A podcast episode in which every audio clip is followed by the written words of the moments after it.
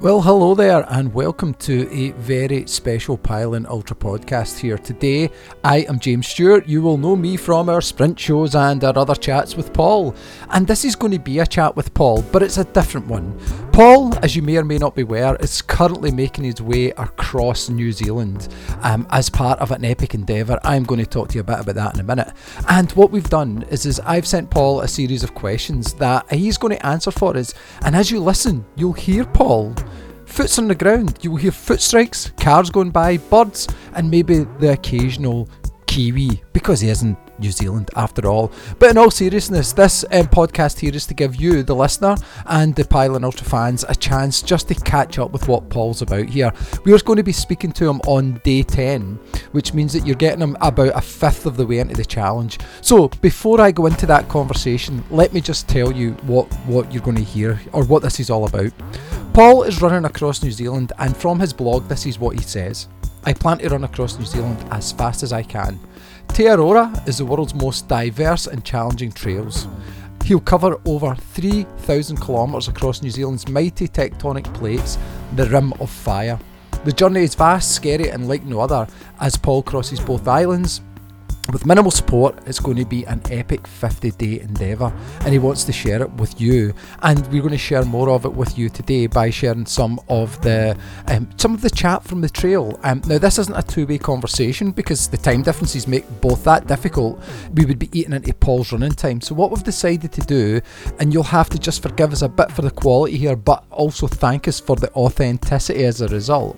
What we've decided to do is, is I've sent Paul a series of um, questions that I've made up, you'll have the opportunity to give me some for him for the next few pods. And he's answered them back in a series of voice notes. I'm going to play you those responses so you can get the full feel for how Paul's getting on. He's recorded them from the trails and the paths that he's on. And as I said, you'll hear background noise, you'll hear about what's happening around him. So let me tell you a bit about why Paul's doing this. And again, I'm going to read this from his blog because this is probably the most important part. So this is Paul. Why am I doing this? From pyllonultra.com. Like most, 2023 has brought unexpected challenges into my life. A health scare, a relocation to New Zealand, and training challenges have left me in search of a purpose and adventure as I explore the boundaries of my endu- endurance. After losing my dad, my life was turned upside down. Running was the only thing that gave me a reason to get up in the morning, but it also became a stick to beat myself with. As a pro athlete, coach, and business owner, I've never felt I could open up at my struggles or get the support I desperately needed. So I suffer in silence, and it remains something I deal with daily. Whilst this will be a difficult physical challenge, I want to use this journey to highlight the silent mental suffering that many of us face and continue to help break down the stigma of mental ill health. A run of this scale feels like the only way I can be truly vulnerable, learn more about myself, and offer hope to others. Maybe this event can help me make sense of my darker days and inspire you to tackle your own. That's an important why. Go back and listen if you want to hear that again, or visit Paul's website at pyllonultra.com and click on the Te um, link to find out more. Without further ado, let's jump into the questions I have asked Paul. Now, I asked Paul seven or eight questions. He's sent those um, responses back to me, so let's start with the first question here. And we'll start with an easy one. How are you doing out there on the trails? James, it is day 10, I think. You kind of lose track of days, but I'm doing okay. Uh, we had a few tough days. The first day, quite often the way, the first few days can be the toughest. Well, basically, you end up uh, after the first maybe 5k, you're on 90 Mile Beach, and like my training's not been normal standard this year at all, just for a whole host of reasons. So uh, yeah, I actually felt it quite a bit in the first 30k. I was supposed to meet Alice at 30k. We thought she'd be able to get on to the beach okay. So that's what we thought, 30k. But you look on Google, you can see roads down, but they're all private roads and no access at all. So she phoned me maybe 20k in, said, listen, I don't think I can get in at 30k. You're going to have to run to 50k before I can get you some water.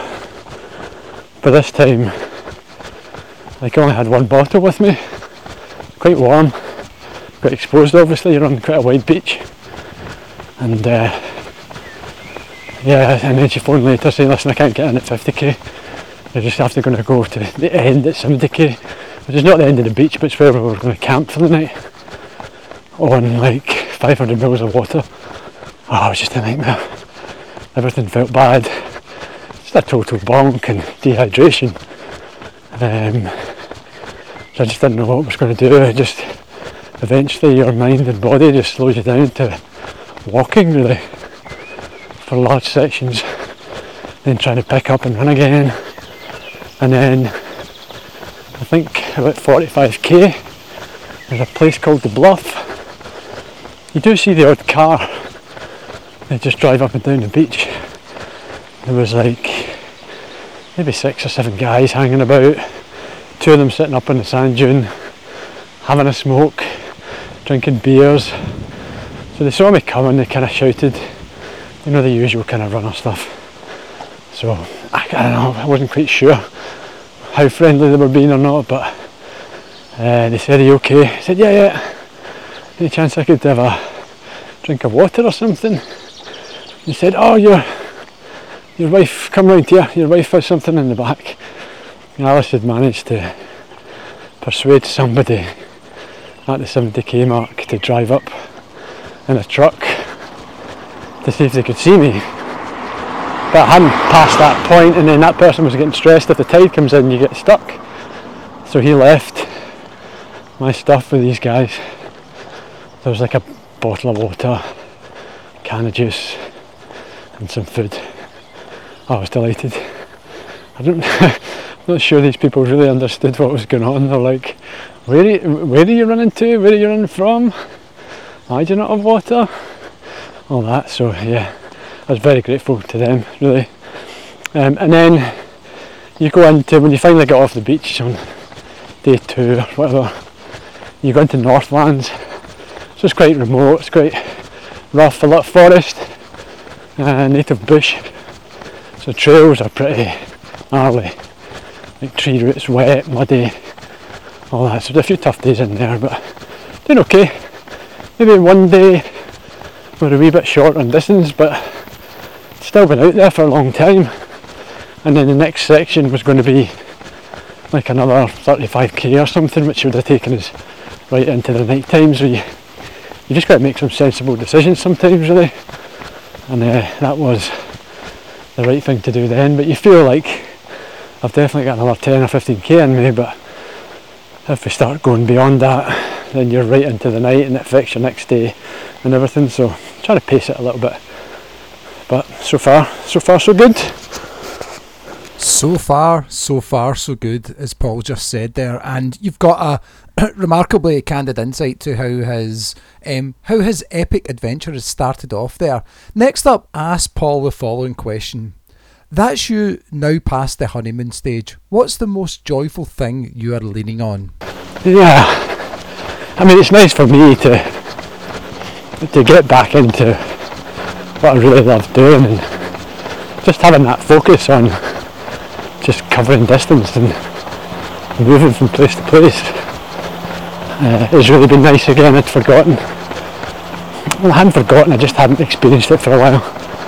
Uh, all the runs I've done, been trying to cram in a little window, um, or I've been running into the CBD in Auckland quite a lot. So fairly unpleasant runs and nothing kind of joyful about any of them really. So just nice to be out in the wild again. And you don't see many people on these trails except other TA hikers. It's a thing. Quite a lot of people tramp. They call it here, which is hiking I suppose. Tramping. So uh, I've spoken to a few. Uh, apparently they tend to start end of October, start of November, and then they'll do it over about four months, I think. So yeah, interesting to chat with some of them. I met a couple maybe on day two or day three.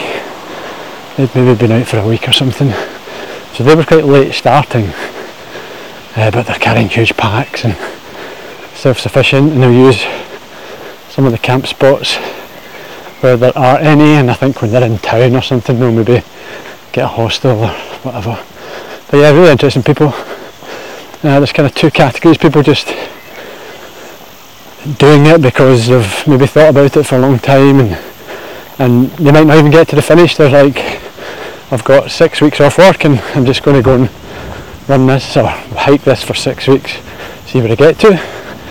And then you get the kind of professional dirtbags who just spend their life doing these huge trails. So a lot of the PCT type guys and the uh, Appalachian Trail who just kind of do that full time. That's their that's their life and that's all they care about.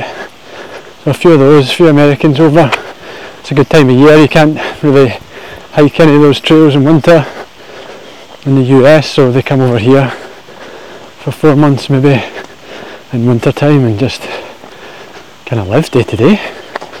Um, yeah, it's a kind of interesting subculture really. So you meet a few of these people and uh, they're quite keen to talk about where they've been and what they're doing and stuff and and I don't think they connect it I'm doing it as well so most of them I just keep on running past and wish them luck met a really nice girl on Christmas Day in fact Alice had seen her before I got to Alice so I took her a can of cold Fanta and caught up with her maybe 10k later and uh, gave her a little Christmas present. She was very grateful. He was really nice. Uh, oops, went down a ditch, Australian girl, and I think she was here for eight weeks or something to see where she gets to. So that was nice to get a 10 minute chat with someone. Um, yeah. So as far as joy is going, yeah, it's just keep moving until the meet up point and it's nice when Alice and Mya are there and get a drink and keep going and I've been just slowly relaxing into it. I think takes a bit of time, you get a bit stressed early on and just keep moving and I try not to look too far ahead. It's quite easy at the start of the day to say I'm going to get 70k done today and that's it. Whereas now I'm a wee bit more relaxed about it. The distances on the app are slightly off at times it's a great app if anybody's really interested. The TRRO app and their website is brilliant. It's got trail notes for every section and GPS coordinates and you can track yourself on the app and everything. It's really, really well done. Um, some of the long trails in the UK could do with doing something similar and the information is updated quite regularly. So there's a whole bunch of diversions um, either storm damage from last year or the kauri dieback disease trails closed and it's pretty up to date uh, which is good. Just sadly most of the diversions add extra kilometres that don't really count to. It's kind of got a running total in the app. They don't really count if there's extra. So we just pretend those aren't real kilometres. Pretending they aren't real kilometres. And and what Paul's talked to you a bit about there is kind of gives you an idea of what keeps him going and what he's, he's holding on to. But his opening line about I'm just back doing something he loves is really, really important. Now, next question we're going to ask Paul is what's been his toughest moments. And you'll notice he'll go back to some things that he's already talked about a bit. But I think it's important to reinforce what that was like, even just at the start. As you take on a 50 day endeavour like this, the outset can be as tough as the end? I've probably touched on already, really. I think it was probably 30k in maybe to uh, day one. It's just an endless beach. You're kind of getting roasted. There was a headwind, no water. I couldn't really get much energy down then. Stomach sore, ribs are sore, intercostals, hips, everything just felt very unnatural. I might have partly been the beach I suppose. It's obviously tough on your feet and tough on your legs and particularly on your calves and Achilles. Just didn't feel good at all. And then funny enough, when I met those guys and with a couple of cans of juice and some water. Then I could refuel, and then within half an hour you start moving well again. So just that classic James that when you think you're down and out, you're not really. At one point I did think about climbing into a sand dune and just letting the sandflies eat me. But yeah, I'm back. Feel okay. And now we're on day 10. Um, had some tough days in the mountains. They're not super high. Maybe went up to 750 metres, but even yesterday, was probably in the end maybe 20k maximum, I think, in the forest. You still got 2,000 metres there, and you get no big climbs at all, but still 2,000 metres overall, so it's very up and down. Hard to get a good rhythm, but I've been enjoying it, even in the rain. Like some of the native bush is just stunning. It's how I imagine as a child if you had to describe a jungle when you were a kid. It's kind of like that. And these massive raindrops coming through and yeah, it's pretty spectacular, nobody around. Um, so yeah, had a few tough moments but also had some really nice ones too and you really don't see very many people about, particularly when you're in the bush. For some reason, I don't know. There seem to be many people like day hiking around these areas at all, which surprises me. But keeps it nice and quiet for me, I suppose.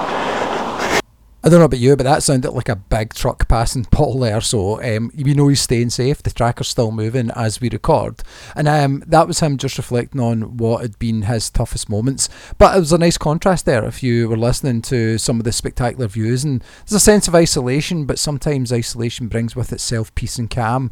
Um, but Paul is maybe on his own physically a lot, but he's with people a lot. So I asked him if he had any message to those who are supporting from afar and indeed near. Yeah, obviously doing this, you there's some really tough sections every day, and then you also have some really tough days that everything that day feels hard, and like I don't think people would believe what a difference getting a, a message on a Instagram post makes, or a keep it going, Paul, or or I love to see that, or anything like that. It makes such a difference. I kind of end up like you might be out there for 12 or 13 hours maybe. It's quite a long time on your own. So those little messages just bring you back to your reason and your purpose and your goal. And just even if it's just keeping you moving for another 10 minutes, it's hugely valuable. And then the other thing we did as part of this project is we we kind of offered people a way to get involved officially like virtual support crew and I pulled together a bit of a package that we'll do some merch and we're putting out a stone with with their name and something that's important to them on the trail and uh, with the coordinates too. And maybe one day if that person's ever in New Zealand there's a little piece of them left on the trail which has been nice. So that's been really good fun to do and I'm hugely grateful. I always feel, James, as you know, it always feels a bit funny, like asking people for stuff. You know how bad I am at doing that. James, it probably took me five years for me to ask you to help me out with something on the business. Um, so yeah, it's been a good part of the journey for me because I, I, felt uncomfortable about it, but actually, um, I think it's been a good thing, and it really does give me an additional reason to get up in the morning and another reason to do another 20k when it would be easy just to go and sit in the van and say we'll just leave it there for the day. Uh, so we still have some days available if people want to pick a day and uh, yeah if there's anything we can do to make it more fun for anybody that's supporting then give us a shout we're open to ideas and having some fun with it but We've had maybe put out about five stones maybe. We've got a bunch in the next few days obviously coming up to the new year and then some in January. And then like we've still got a lot to do on the North Island but the South Island is going to be quite exciting as well. It's very different. Get into some bigger mountains as well, so hopefully people will continue to support a little bit, and it really does help.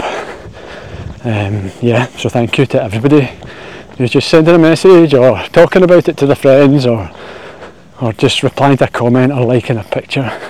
You kind of want people to feel part of it, but you don't want to. You don't want to look as if you're saying, "Oh, look at me, aren't I out having a great time?" Because this this is not just me having a great time. Yeah, it's what I care about, and I love running, but um, there's a lot of work and effort going into making this happen. There's a lot of sacrifices, so you kind of want to bring people with you a wee bit and have people open up and, maybe take on their own challenges or believe in themselves that they can go and do something. Might not be the same scale but believe that they can do something that's really big to them. And that might be signing up for a 10k or it might be doing their first ultra or whatever it is. So yeah it kind of helps to for me when they're doing these things to have a real sense of purpose and, and hopefully to be giving as much as I'm taking. So, yeah, that's it. It's a bit of a ramble. A really nice message from Paul there. He called it a bit of a ramble at the end, but there's a couple of things. One, when he talked about the purpose earlier, you heard the bird singing, and that just kind of felt as if you were on the trail beside Paul there, and not in your earbuds, a bird singing in the trees next to you. Um, but the second thing was he talked about people taking on his own challenge and how messages can lift them. If you've listened to this and you've been following Paul's progress and you've decided to stretch outside your comfort zone and take on a challenge, drop him a message and let him know. You never know the difference that might make to him. Now, the next question I asked Paul was How special is it sharing this with Mya and Alice? Mya's his dog and Alice is his partner. And what's interesting is, is this journey, I think, will, would stretch the boundaries of any relationship, except with a dog who would just love being with you anyway. But my, um, Alice's put a lot of self sacrifice in, as Paul's just referencing, into doing the support. So that's why we asked the question how special is it sharing this with the both of them?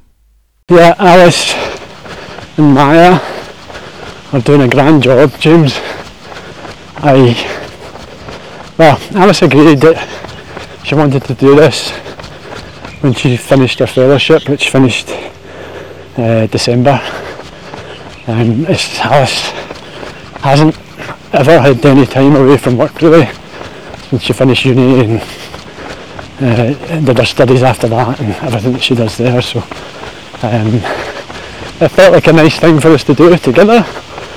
But it's only when I'm out here I realise how challenging it is for her and it's fairly selfish of me to, to do it but I don't know it's it's a bit of balance James in a lot of ways I came out to New Zealand really to support Alice. She really, really wanted to do this fellowship. It was 12 months and I didn't know a huge amount about New Zealand. Um, and if I had known more about Auckland, then it would have been an even tougher decision, I think. So I've really suffered a fair bit being in Auckland. Not because it's a bad place, it's not. It's just a big city. And my big city days are well and truly behind me. I've lived in a big city for years and years, and then I've obviously lived outside Glasgow for quite a long time as well. So it's it's been part of my life, but I just can't do it anymore, James. And Auckland was challenging. We moved to West Auckland as we thought we'd be nearer to trails and stuff, but I think I mentioned it before.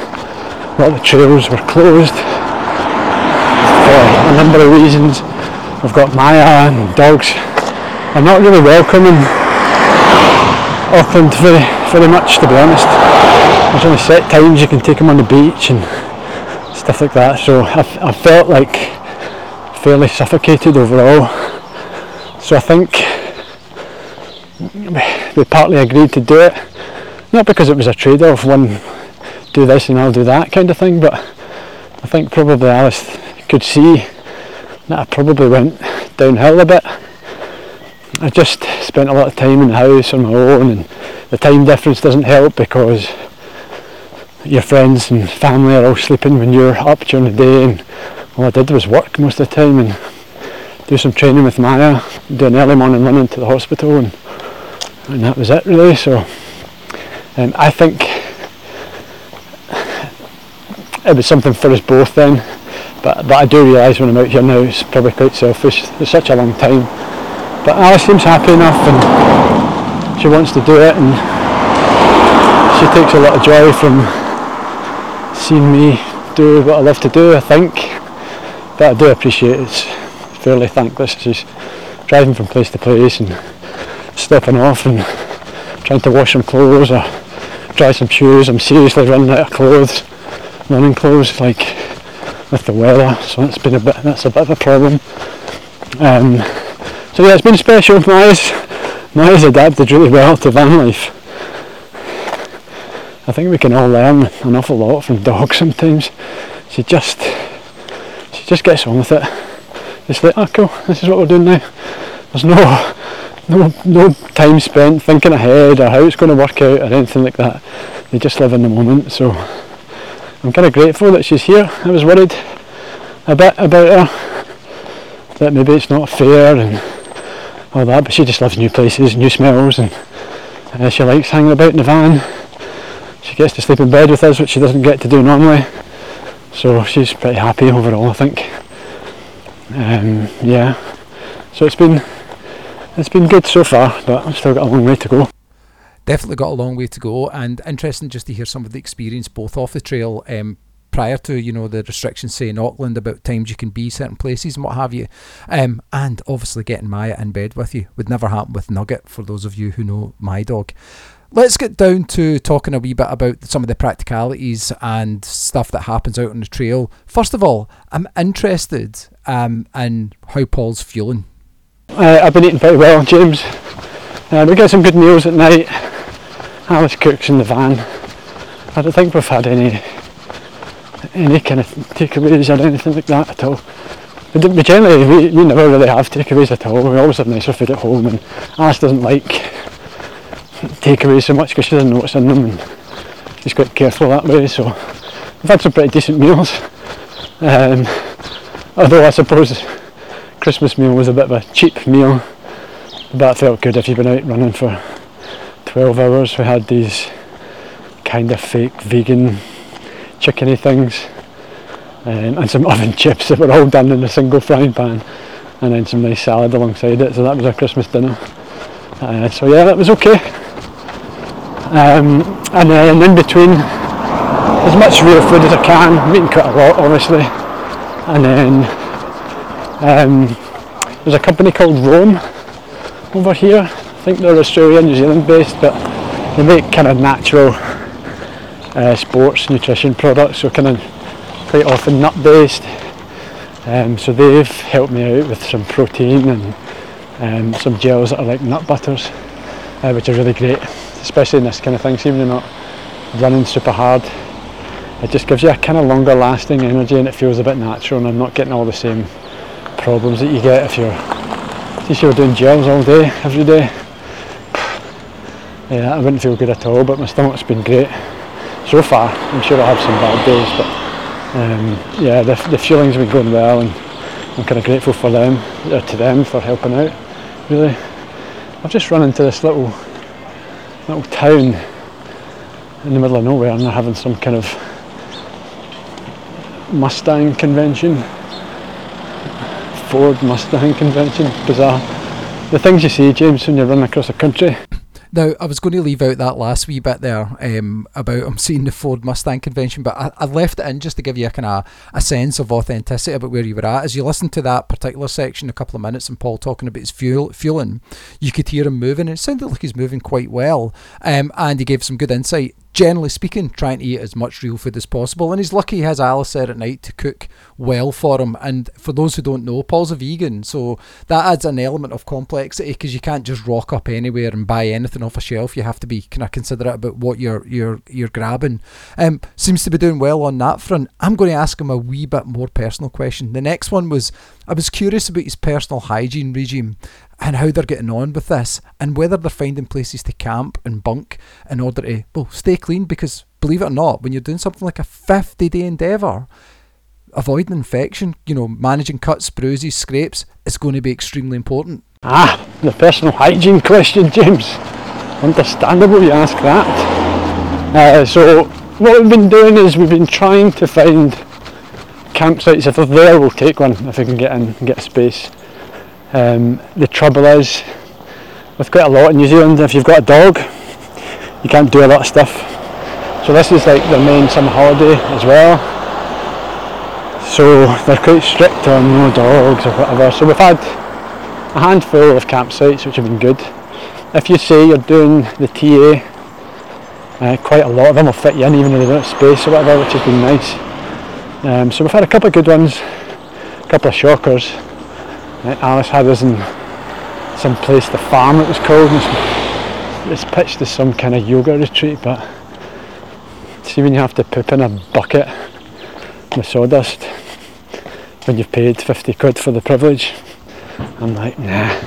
So it's a combination of campsites and then freedom camping spots they have here, which makes it sound kind of grand it's not. They're free spots, but they're usually they'll dedicate like three parking spaces in a big car park that's not used at night, and that's it. And you can stay there.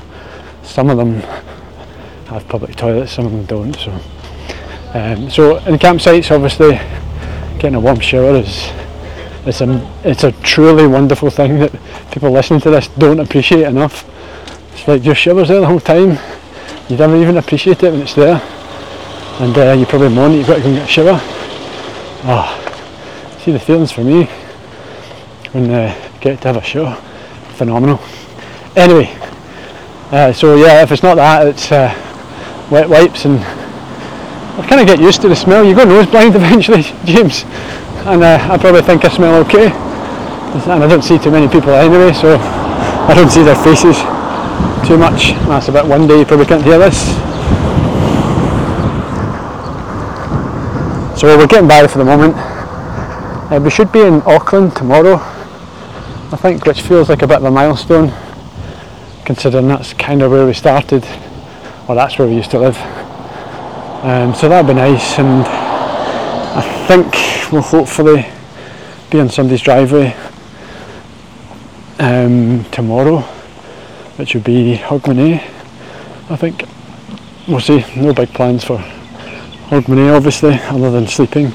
Alice actually suggested to me last night, she said, oh, see on uh, New Year's night, which is Hogmanay in normal terms, uh, do you think we could maybe wake up just before the bells and we'll go out for a wee run with Mya? I'm like, oh, like on the actual trail. She's like, oh no, it doesn't have to be, we'll just go for a run. And I'm like, extra miles are not, not taking me slightly further. No thanks. So I'll be sleeping. Uh, I'll maybe set an alarm. Say Happy New Year and that'll be about it. I think the most the thing I took from that, well, a couple of things. Nose blind. I'm going to use that phrase a lot, especially in my um, office here at home. But the second thing was um, the opportunity he's bypassing to go a couple of miles with Alice in the trails at um, midnight um, a Hogmanay, um, as he would call it. Of course, Hogmanay um, to Paul will be about midday New Year's. Our Hogmanay will be about midday New Year's Day for Paul. So certainly send him some messages wishing him happy New Year. I'm sure um, he'll be part way into his run on that day, and he'll be delighted to hear from you. I think that would be day 13 or 14 by then. Um, if you're if you have if you're listening before that. Um, final question we asked Paul is what can we do? That's us, the listeners, the support back home here in the UK and across the world do to help the journey go by faster? People just commenting, like the littlest comment sometimes. I had one the other day and I just happened to read it at the perfect time where my head was down, feeling a bit low and it's just some kind words from somebody that I don't even know very well or anything, but they'd maybe listen to the podcast and stuff like that. So um, that that stuff has a huge impact for me. It's, it's I, I, can't stress how um, grateful I am for that kind of stuff. Um, things like I've got a few friends that send audio messages. I don't know it sounds weird, but I feel like I'm having a conversation then. So like I can see them, like I can save two or three sometimes that have come in maybe before I start, and I'm like I'm going to save that for the afternoon. And it's like five minutes of I did this for dinner and then I did that and the dog's not been well, all that kind of stuff, normal stuff. It feels really nice and I feel like I'm having a conversation because I actually say stuff back or laugh and I know who they are and and I feel connected. That kind of stuff's really useful. So people want to send any of that stuff, then by all means, please do. Um, we've got some stuff on social media. We'll do a bit more on YouTube. It's been difficult with internet connection sometimes if we're not on a site. Um, we've got loads of stuff we can put out. If anybody wants anything in particular, or any types of content in particular, then let me know. Because it's hard to to work out what people are interested in and what they're not, and what they're bored with, and if they've seen too much. But you can always opt out if you feel you've seen too much, I suppose. And That's not up to me to worry about, but um, yeah, just get involved really and have some chat and conversations. Send me some, send me an audio message or your favourite album of the year is always a good one. Sometimes I'll stick some headphones on in the afternoon on the, the graveyard shift where I'm really struggling. An amazing, James, you'll know this anyway, but as you're pretty passionate about music, but the other night, in fact that was probably a low point, but the other night I had a fairly chunky mountain to get over from a long section on the beach and it was getting dark and I was worried about getting off that hill before it got proper dark, which I just about did. But then I had like 8 or 9k in the dark to get around the coast to Alice and uh, I had a couple of songs that mean quite a lot to me and yeah, it just changes your whole mood and how you feel about everything. And it's funny then because when you attach a, a, memory like that to a song that you maybe had a past memory attached to, becomes really powerful. You can trigger lots of different feelings just from hearing a song. Anyway, you probably think I'm drunk now, I've just been running too much. Uh, save that for personal conversation maybe. But uh, yeah, thanks James. Thanks for asking me some questions and uh, we can do more of these if people are interested. Maybe do like an Instagram live or something, or YouTube live at some point. Hoping we get some better weather. It makes things a bit easier at night time. See when you it's absolutely peeing down. When you get back to the van, all your clothes are wet. The dog needs out, but she's wet, and you're trying to set up a bed and cook and everything. It's been quite hard. Uh, so hopefully, summertime we'll get some better weather. Uh, but yeah, thanks for listening. I'll speak to you soon. Cheers. Couple of things there. One, pray for nice weather. Um, Paul has had, um, I mean, Crowded House are Kiwis after all, and um, they've had four seasons in one day. in many of his endeavours so far, many of the days he's on day 10, and some of the pictures will show you some of the slop and work he's working through, despite the fact it is the um, summer in New Zealand, which is very much like Scotland in terms of climate, so to be expected. But the second thing there was. Um, send them an audio message or just a, a text message or even just reply on um, social media. I think knowing people are tracking you is a big fill up. I've done a couple of FKTs my time, and having awareness of the fact that people are rooting for you makes a big difference. You are certainly not getting in the way by getting in touch. Um, so, that will bring us to the end of this first broadcast from the Te Araroa Trail. Now, you've heard Paul out there, he's recording as he's moving, which is for dual purpose. One is as you're getting an authentic sense of how he's feeling in the moment, and you can hear from the audios as he moves from through the subject. And you, uh, we might ask him a question about hygiene, and he ends up talking about Hogmanay, two H's, so that's okay. But it's just to give you that sense, and almost as if you're there. Many of the people who follow Paul and follow Pyllon are in the UK and you would be out in the trail with them, but you can't be physically, but you can be spiritually. And I think you hearing from Paul direct from the trail, and then Paul hearing from you would be fantastic. Let's um let's keep that connection going. Um, and in the next version of this podcast, I am going to put the question out to, or I'm going to put it out to the listeners to give me some questions, and I'll field them for you on behalf of Paul. So if you have any questions you would like to ask Paul, we'll look to do one of these once a week as we go through the journey.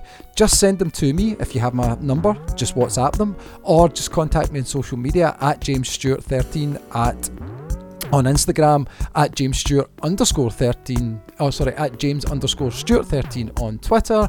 And if you're on Facebook, you can private message me there. But please, please, please don't hold back. Share your questions, share your ideas, and just share your love and help Paul get through this journey. He's on day 10. The reckoning is these 3,000 kilometres in order to beat the FKT, and I'll talk more about that in the next session. Um, he has to do it in about 50 days. So that's about 60 kilometres a day, and that is over quite tough terrain. It's not a shoe in um, by any stretch of the imagination. And it's significantly longer than Paul did when he done his end-to-end trail from Land's End to John O'Groats on the trail routes.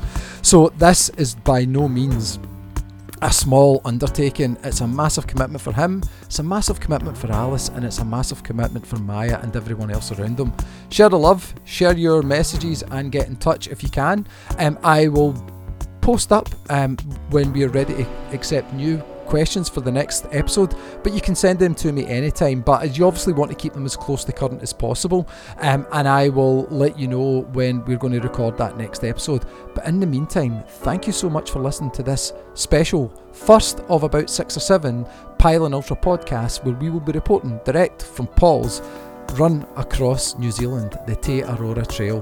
Thank you so much for listening. I've been James Stewart. I'm trying to do an impression of Paul Giblin, but I can't. But hey, that's okay, that's how we normally finish, but it's just me today. Thank, thank you so much for listening. Please spread the word, share on social media, and share on your however you want to share via smoke signal. Hire an airplane to fly over your village, whatever it might be, but share the journey Paul's been on. I talked a bit about his why at the start. You can go and read that again at pyllonultra.com. It is an exceptionally selfless why in some ways, but also one where Paul's on a voyage of discovery himself as well. That vulnerability is something we should all embrace, and I hope you will too. Go out there, seek your own endeavour, share your story, and be the best you can be. Thank you for listening to the Pyllon Ultra podcast.